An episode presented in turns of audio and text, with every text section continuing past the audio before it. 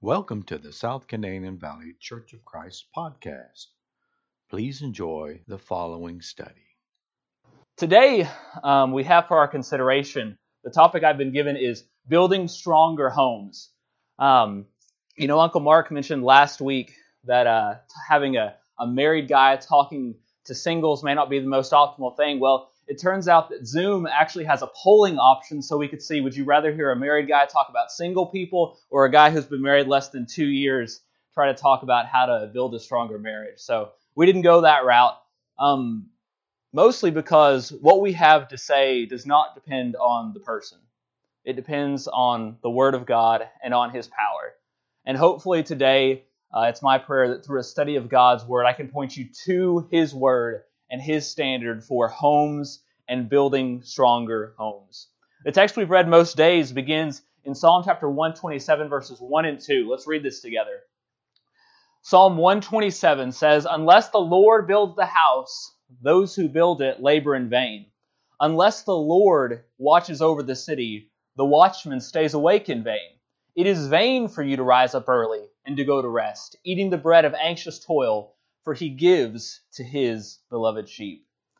Here, as we think about the question of building stronger homes and stronger marriages and stronger lives in whatever station we're in, the thing we need to realize is that God is the builder of homes. That it does not depend on us. That if we want to have a strong home, we can't do it on our own agenda or with our own mindset. You know, sometimes we may have a tool, for example. You know, sometimes I've I had a pair of loppers that I had to, for trimming trees, and uh, in my youthful exuberance, I decided to use them as bolt cutters. And I have a bolt that is still there and loppers that don't work. Because sometimes what we do is we look at something and we say, I like that thing, and then we don't use it according to the purpose that it's intended for. If we want to have homes that are built after God, we've got to have God's purposes. And notice also what it says here. It says that it's vain for you to rise up early. No matter how much we might get up and try and, and toil and do whatever to build our homes, unless God is building it, we don't have any hope. So the question we have today is how do we allow God to build our home? What part do we play in that? Do we just sit back passively and say, okay, God, handle it? Or do we have some role to play. And I would submit to you that as we allow God to build our home and to do it in a God pleasing way, we definitely have a role and a responsibility to keep. I want to look particularly at three things that I think are going to help us. The first thing we see is uh, we need to have a godly attitude. We need to have God's attitude about our homes and about the purpose of our homes. Notice what it says in Romans chapter 12, verses 1 and 2. Romans chapter 12, verses 1 and 2 says, I appeal to you, therefore, brothers, by the mercies of God, to present your bodies as a living sacrifice, holy and acceptable to God, which is your spiritual worship. Do not be conformed to this world, but be transformed by the renewal of your mind, that you may discern what is the will of God, what is good and acceptable and perfect. So here we see, as people of God, we're called to submit our lives to God in worship. And what does he say here? To not be conformed to this world, to not seek a worldly pattern, but to be transformed. How?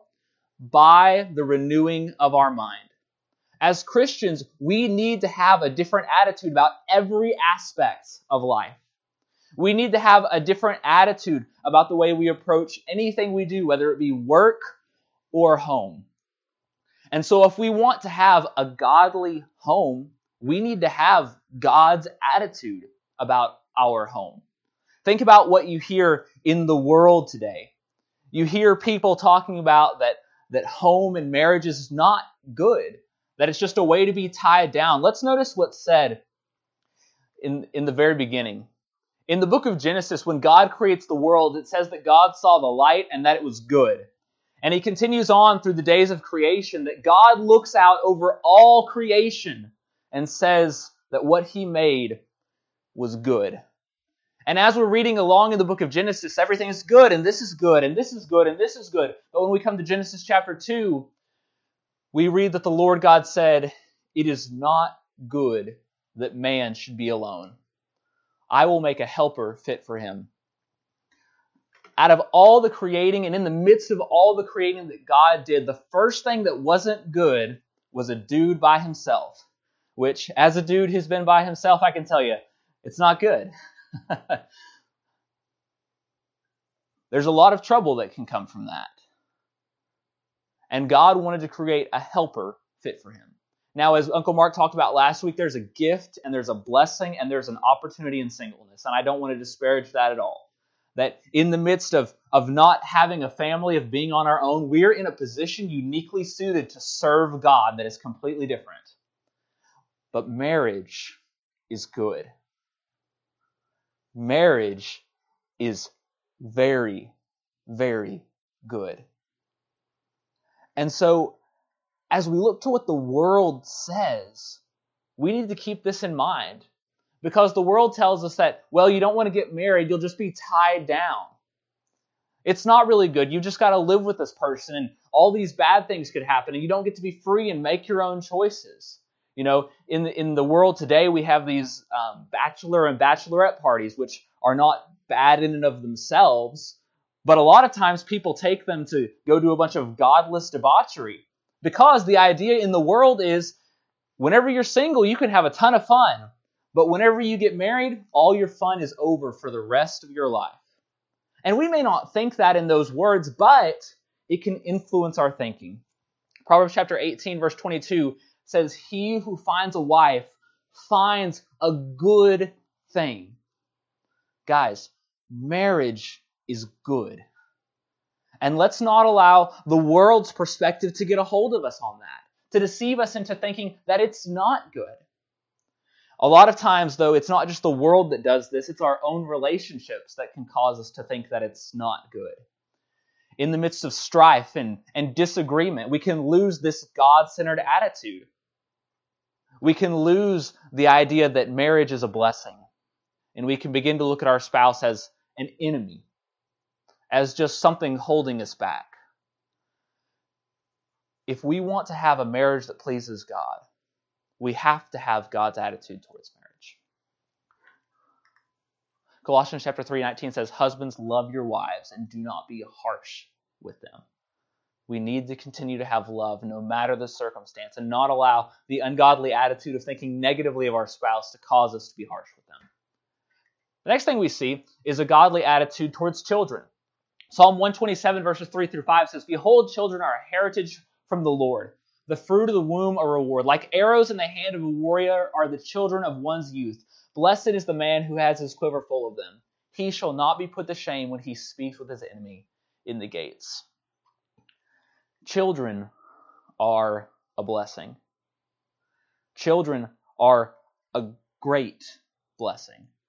And a lot of times in the world, we think of children as just something to be managed and, and that get in the way and once again will hold you back even more than getting married will.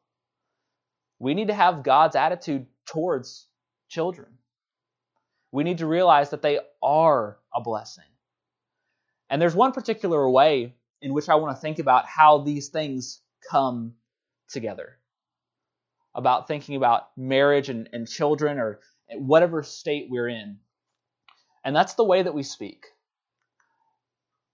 Jesus says in Matthew chapter 12, verses 33 through 37, I don't have the slide up here, but he says, Out of the abundance of the heart, the mouth speaks. He asks, Can a, a tree produce good fruit if it's a bad tree? Or uh, in other places, it talks about how a stream producing a different kind of water than its source is. In Matthew chapter 12, what Jesus is saying is what we talk about really reveals what's in our hearts. And so I want to ask you very point blankly is what does your speech say about what you believe about your home?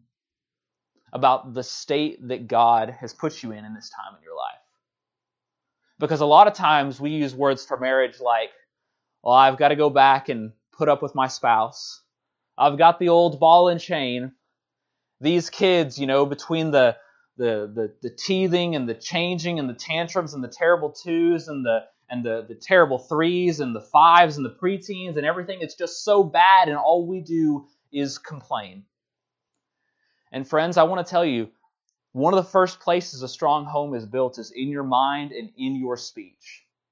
I know that we talk and we joke with people in the world about these sorts of things. Don't do that. Let the words that come from your mouth about your home be positive. Let the world know that you believe God and show your faith in this manner.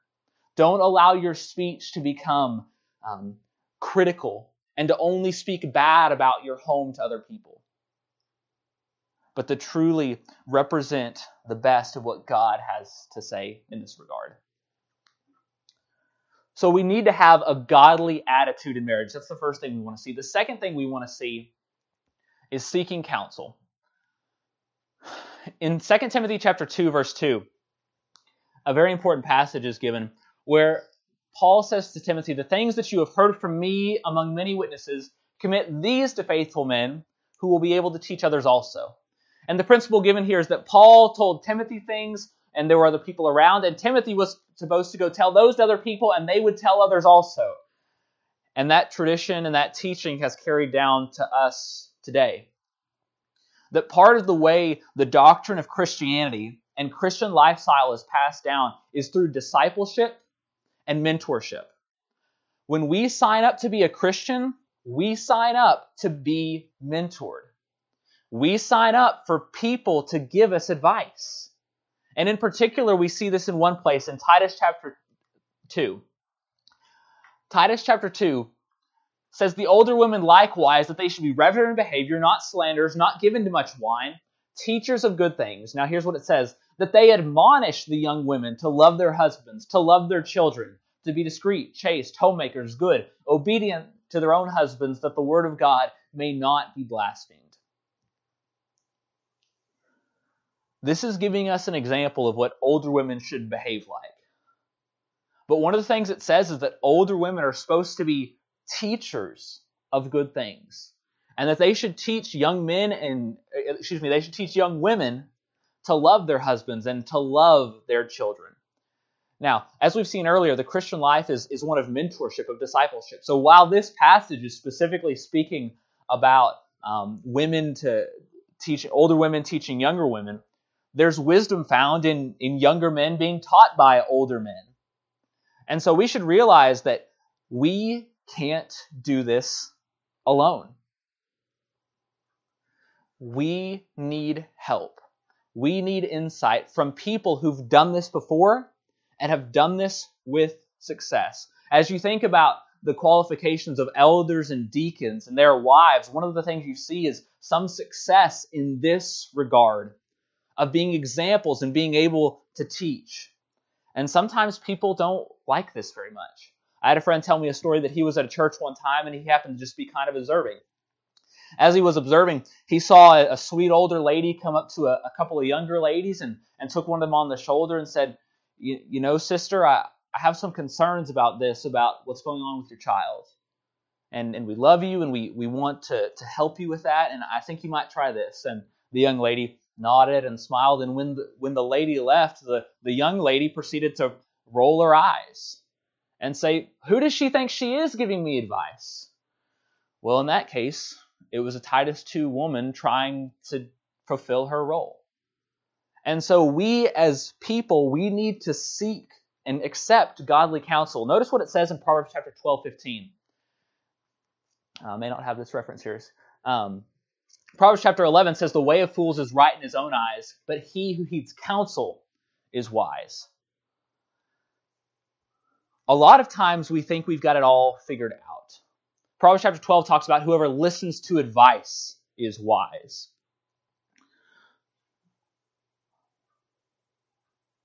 Whenever someone thinks enough of us to go out of their way to give us some advice, we should be at least willing to listen to it. We should be at least willing to weigh that in light of the Word of God to see if it be found to be true. I want to look quickly now at, at two ways or two reasons why we don't take advice, why we don't seek counsel. One of them, as we see, is the way of a fool is right in his own eyes, but he who heeds counsel is wise. We know this. We know that whenever you want to get something done well, you should ask a lot of people and get a lot of insight. But we don't do it. So, why is that? Well, I think one reason we do that is we want to do things our way. We want to do our marriage the way we decide to. We want to pick it and we want the credit for doing it. We're going to do our kids this way and we're going to do it different so we can do it different and so that we can do it our way so that ultimately we can receive the credit. And rather than submitting to God's way and the advice of other people, we simply allow ourselves to be drawn into the trap of thinking that I can get it done my way. In 2 Corinthians chapter 1 verse 9, I don't have this on the slides, but Paul talks about how they went through various troubles so that they might learn to trust not in themselves, but in God. That's 2 Corinthians 1 9. And a lot of times what happens is we're really headstrong and we think we're going to do it our way no matter what. And then something happens that we can't handle. Maybe in the particular case of raising our children or in our marriages. We realize, I can't do this alone. And so we seek the Lord and we seek His way. And part of that involves godly advice. Rather than going through all the pain and frustrations of errors and mistakes, let's just do this on the front side. Let's save ourselves the trouble and heartache and grief that comes from doing it our way and submit to God and His plan for discipleship.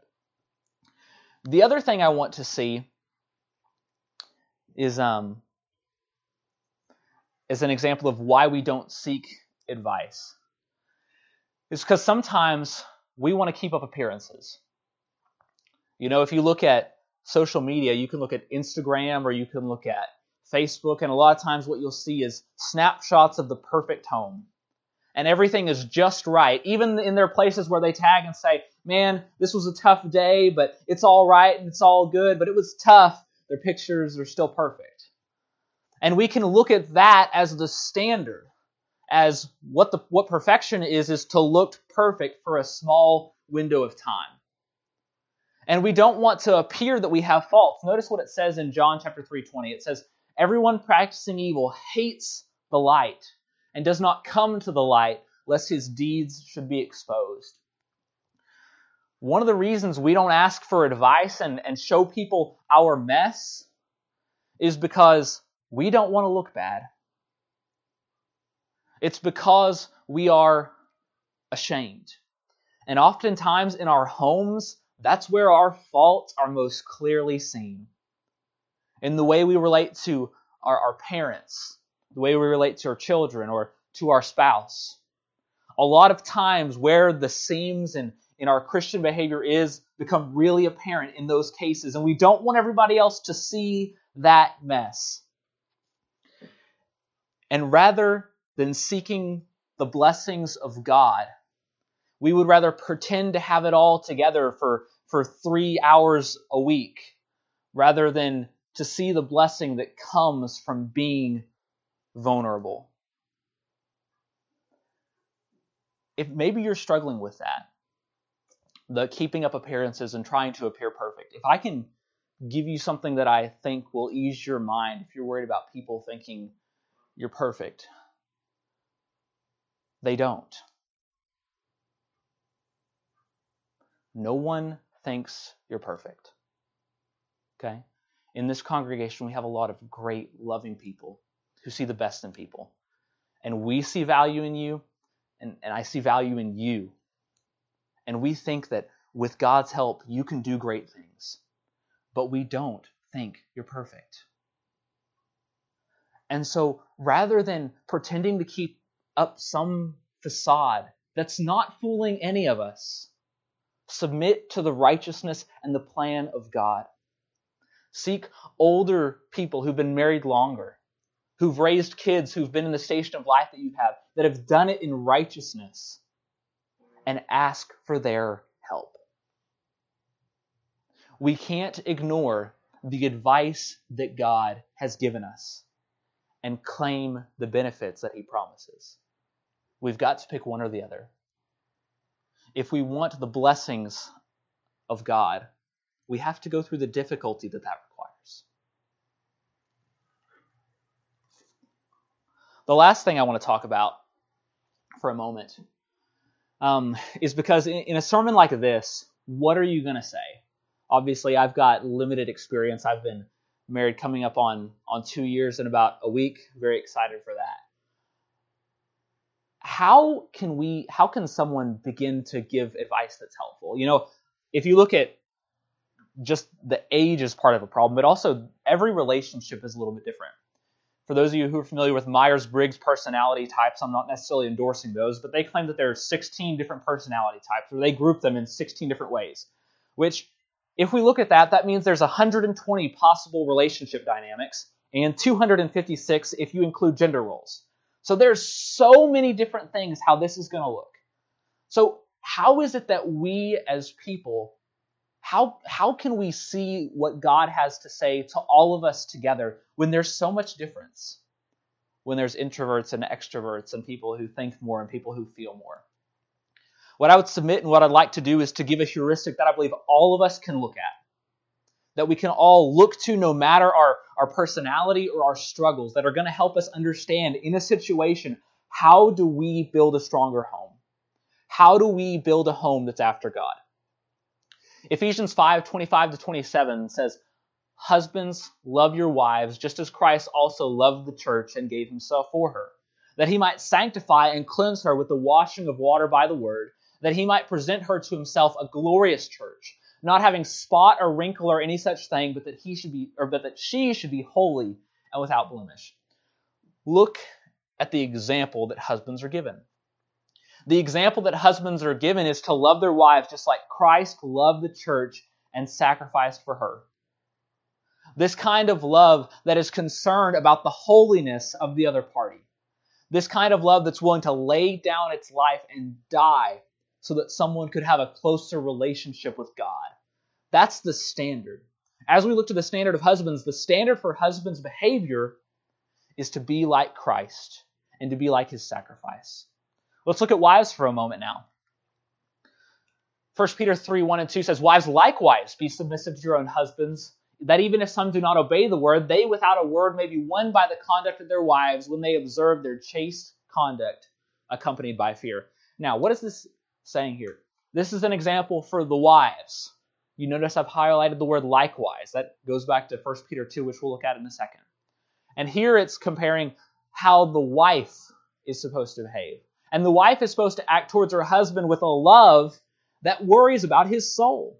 Notice back in, in Ephesians chapter 5, the husband is supposed to be moved with Christ like compassion for the soul of his wife. Similarly, wives are supposed to be moved with Christ like compassion for the soul of their husband, that they may be won by their conduct. Now, what's this likewise here in 1 Peter 3 1 and 2? The likewise in 1 Peter 3 1 and 2 goes back to 1 Peter 2 21 to 24. It says, For to this were you called, because Christ also suffered for us, leaving us an example that you should follow in his steps, who committed no sin, nor was deceit found in his mouth, who when he was reviled did not revile in return, when he suffered did not threaten, but committed himself to him who judges righteously, who himself bore our sins in his own body on the tree, that we, having died to sins, might live for righteousness, by whose stripes you were healed. If we look back in 1 Peter 3, this is the likewise. The likewise submission that, that women are called to is the submission of Christ to God. The fact that God that Christ was willing to put aside his own desires and suffer so that the world might be saved. And so if we put this put this together and then do an example, whenever I talk about gospel centered, or redemption centered or a Jesus centered home, we notice that we've got the husband sacrificial leadership as the example in Ephesians 5. And we've got the wife's submission in 1 Peter chapter 3. But what are both of those things seen in light of? They're both a reflection of Christ's sacrifice and Christ's submission. Now listen here. This is important. When we look to the purpose of our home, one of God's design for the home is that it would be a shining beacon of the light of the gospel. That when people look at the way that we interact as spouses or as, as children to parents and so on and so forth, that through that we would proclaim the redemption that we have in Christ. That the actions we choose would echo that so that people can't help but say there's something different here. That the way the husband behaves is with such a sacrifice and such a love that it resembles what Christ has done. And the wife would, would submit in a similar way as a reflection of Christ. And so, as we think about building godliness in our homes, the call that we have whenever we come to any situation, whatever decision we have to make, is how can we take this physical decision and shine the light of the gospel through our choice here? With that, this changes everything. And with it, we have a framework and decision making process to help us. I want to give two examples real quickly. Two examples to understand this. You know, one of the ideas that's given whenever we talk about um, about loving is a, an idea in the world that's given is that well, I'll love you because you help me. I'll love you because of fill in the blank. I'll love you when you give me this. And essentially, what we're doing is we're loving because someone else is um, is willing to fulfill our needs. And that can transfer to a marriage relationship where we say, well, you won't do this, I won't do that. You aren't going to fulfill my need, I'm not going to fulfill your need. But notice what we see in the example of Christ. It says, But God demonstrates his own love toward us, in that while we were still sinners, Christ died for us. Christ did not love us and die for us because we were perfect and we met all of his needs. Christ loved us and died for us because he cared for us. He loved us and died for us because he saw that we could achieve our greatest potential and see our greatest blessing when he sacrificed. And so when we as spouses look to this, we need to have this kind of love that we don't expect perfection out of our spouse, but we believe that through the love of Christ that can be given through us, we can bring greater things and further call our spouse to godliness. What greater example is there of the gospel? To be able to reach out to someone and to offer love to them as an imperfect person. To offer love not knowing if you're going to receive or not. Because when we offer that maybe that, that chance at forgiveness, that olive branch after a fight has happened, we don't know if we're going to be promised to receive reconciliation. But Christ wasn't promised reconciliation with all people. He just chose to love everyone and see what happens. And that's a powerful sacrifice. And I believe that's the sacrifice we're called to make in marriage. The final example I want to look at uh, since it's it's Mother's Day, I'll uh, I'll pick on the husbands a little bit here. Um, give the guys something to work on. Just an example is of understanding. 1 Peter 3 verse 7 says, Husbands likewise dwell with them with understanding, giving honor to the wife as to the weaker vessel, and being heirs together of the grace of life, that your prayers may not be hindered. Now, there's one thing that I've really learned in a couple years. It's that women are different. And that's a good thing. Okay, let me be very clear. That's a great thing, and praise God for it. But sometimes that's not always the easiest thing. And you won't just see that as men trying to understand women, but women trying to, to understand men. But it seems like guys sometimes have a tough time understanding how women think and how this works. And what Peter's saying is, guys, you've got to do your best. You've got to try to try to sympathize and try to understand. You may say, well, there's no way I could go through all that she's ever gone through. Once again, the gospel helps us with this. Notice what it says in Hebrews chapter 4:15. It says, "We do not have a high priest who cannot sympathize with our weaknesses, but was in all points tempted as we are, yet without sin." You know, there's certain things that Jesus actually did not experience that we experience today. For example, he didn't experience his cell phone screen cracking. He didn't experience his car not starting he didn't experience the shame of having committed a sin. But he can still sympathize with us. He can still seek to understand us. And part of the reason he left heaven was so that he could understand us, so that he wouldn't act from, as a high priest from on high that was far off and not understanding, but rather that he could enter into our suffering and sympathize with us in this way. Guys, there's things that our, our wives go through that we do not experience. Things that are just different. That doesn't mean we have a free license to just ignore it and say, well, I'll never understand. Because Christ spared no expense so that he could understand and sympathize with us. This is just two examples of the ways that the gospel can permeate our lives. That we can show the light of the gospel in what we do and spread the love that God has for us and direct that to our spouse so that the world can see a shining beacon of hope.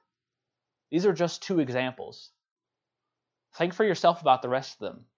As you come to a situation, think about how could we display the love of Christ in this situation? Think about it in, in terms of children relationships or anything we haven't talked about today. As we close, I want to consider our text for today. Psalm 127, 1 and 2. Unless the Lord builds the house, those who build it labor in vain. Unless the Lord watches over the city, the watchman stays awake in vain. It is in vain for you to rise up early and to go late to rest, eating the bread of anxious toil, for he gives to his beloved sheep. God has promised us life and blessing. But if we seek it on our own terms, we are destined for failure. So let me ask you today do you have the mind of God? Do you have the mind of Christ about your marriage, about your home, about your children? Do you believe that that it's truly a blessing? Do you believe that children and your family are a blessing? Does your speech need to be changed? Do you need to modify the way that you talk to your family and to others about your family? Are you shining the light of the gospel in what you do? Are you seeking to show the glory of Christ and his love in every action that you take? If you're like me, the answer is probably no. The answer is probably I've got some work to do. Maybe you're in a position where you need help. Maybe you're in a position where you've never asked for help. Maybe this is the time that you put aside your pride and text someone, an older an older guy or an older lady or someone you trust who has a good reputation of godly character. Now is the time. Thank you so much for your attention today. It has been a blessing to, to study with you. Thank you so much for listening to this podcast. For further information about our church, please go to normanchurch.com, normanchurch.com, normanchurch.com.